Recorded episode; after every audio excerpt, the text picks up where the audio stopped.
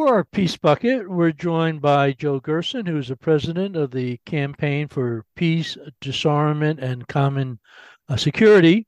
I noticed that Joe and the uh, campaign had recently been involved in a statement, letter of support with uh, solidarity for people in Russia who were uh, expressing opposition to the invasion, the war with uh, Ukraine.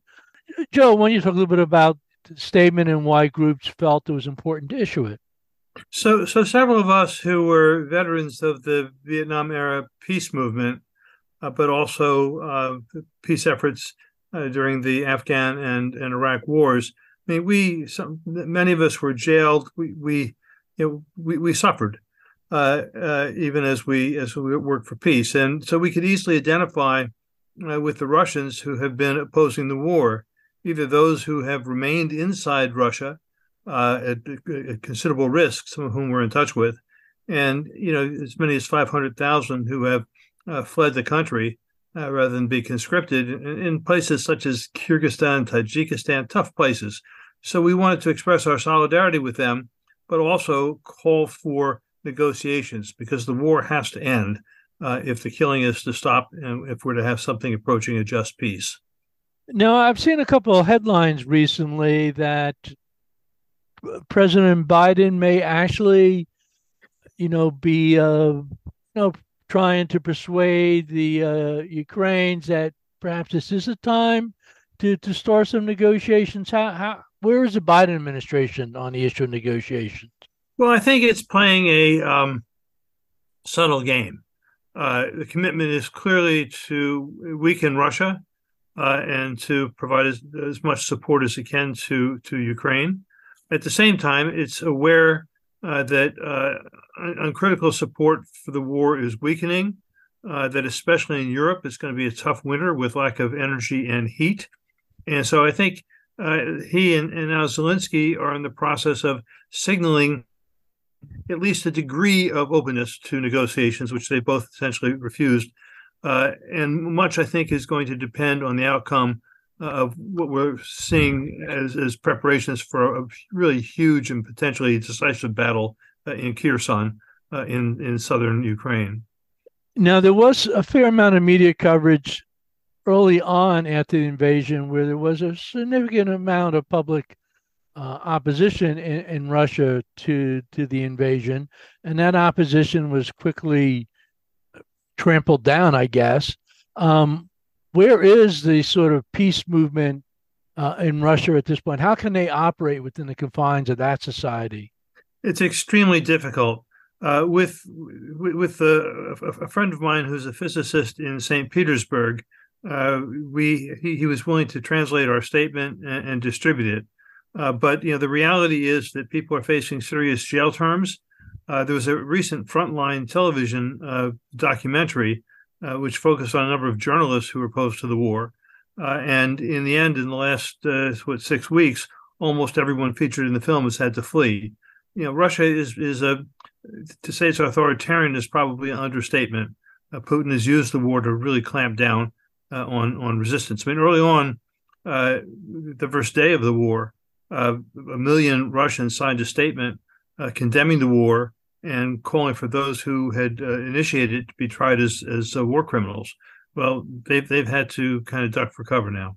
You know, I, also saw a headline this morning from Climate News um, related to some energy company making some deals with Russia. But the point that they were making was that apparently countries outside of, outside of the United States and Europe really sort of view this whole situation differently, particularly countries, say, from Asia and Africa, you know, what are people's, you know, different perspectives about uh, the invasion, um, you know, from these different countries? So I think there's at least two elements here. One, a number of countries in the global south are looking at uh, something like, you know, American hypocrisy. I mean, here in the United States, you know, as Biden, you know, calls for enforcing the rules-based order, you know, we easily forget the invasions of Afghanistan uh, and um, and Iraq and the work the United States has done to um, really overthrow governments. Uh, so the rest of the world is aware of this, and it makes makes many of them hesitant to kind of fully support the United States. The other is that countries pursue what they governments pursue what they perceive to be their interests. Uh, so India, for example, has been uh, enjoying the the cheap oil uh, from from Russia. Uh, it also is uh, heavily dependent on uh, Russian parts and weapons for its military. So it's it's attempted to kind of play a, a neutral role in all this. Interestingly, um, you know, there's been a lot of criticism of China uh, for its support of of of, uh, of, of Putin and the Russian invasion, but the reality is that uh, China has been much more cautious uh, than we can read in, in the U.S. press, not wanting to fully alienate the United States or its European trading partners.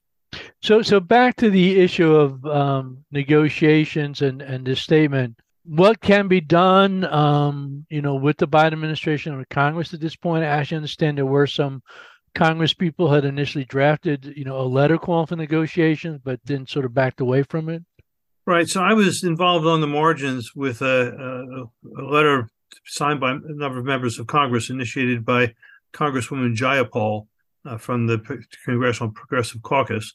Uh, that letter uh, praised the Biden administration for its support uh, of, of, Ukraine, including the massive transfer of weapons, uh, but it also called for um, making pressing for negotiations a, a priority. It was begun in the summer and it grew to get 30, 30 signatures, what, 10 days ago or so. Um, some members of since then, I mean, the, the, the nature of the war has changed the Ukrainians have been a bit more on the offensive of late. And I think some of the members of Congress who had not been kept apprised of the uh, plans for releasing it uh, felt that they were, were caught out. Uh, Nancy Pelosi apparently made very, very heavy threats against those who had signed it. Uh, and so Jayapal, in a rather humiliating uh, uh, process, withdrew the letter. Interestingly, I spoke with at least one congressional staffer who worked for one of the, the members of, of Congress who, who, who held on to his commitment for the, the call for for negotiations, um, uh, saying that uh, Biden actually hadn't opposed the letter. Uh, that the opposition actually came more from um, uh, from from uh, Pelosi and some members of Congress who were concerned uh, that their signatures being released just before the congressional elections might negatively impact them. Well, since the congressional elections took place on, on November 8th, and maybe a while before we determine whether the Republicans take control of one house or even uh, both houses, now that the elections are, are past at us, will that in any way impact upon you know what the United States is doing in terms of continuing to support and supply weapons to the Ukraine? So what we're expecting is that um, uh, Republicans, especially if they win control of the House, uh, will at least reduce uh, the financial support for uh, weaponry and other support for for Ukraine. Uh, how much so we don't know, uh, and so there's discussions about the possibility of the Biden administration and Democrats in the lame duck session that's coming up uh, to pass a, gargantuan um, allocation for, for weapons and support to Ukraine, maybe as much as fifty billion dollars. So so we'll have to see how that that plays out. Um, you know, there may be more. You know, the Battle of Kherson will be taking place soon. We'll be moving into winter, uh, and I think the the changes here and there will open the way for greater pressure toward a negotiated settlement. But there's no guarantees, and, and if we don't press, it may not happen. So, in the last 40 seconds or so, what can or should the peace movement be doing right now with respect to the Ukraine situation? I think needs to, in, in, any way it can, from letters to the editor to sitting in members of Congress's office, uh, calling for the United States to back a ceasefire uh, and, and negotiations. One thing that's being discussed in Europe is the possibility of a Christmas truce, uh, sort of modeled after the World War One Christmas truce, and that could provide a, a foundation uh, for extending a ceasefire uh, and creating the, the, the environment for negotiations. Get a website? Uh, yes, cpdcs.org. That's CPDCS as in Campaign for Peace, Disarmament, and Common Security.org.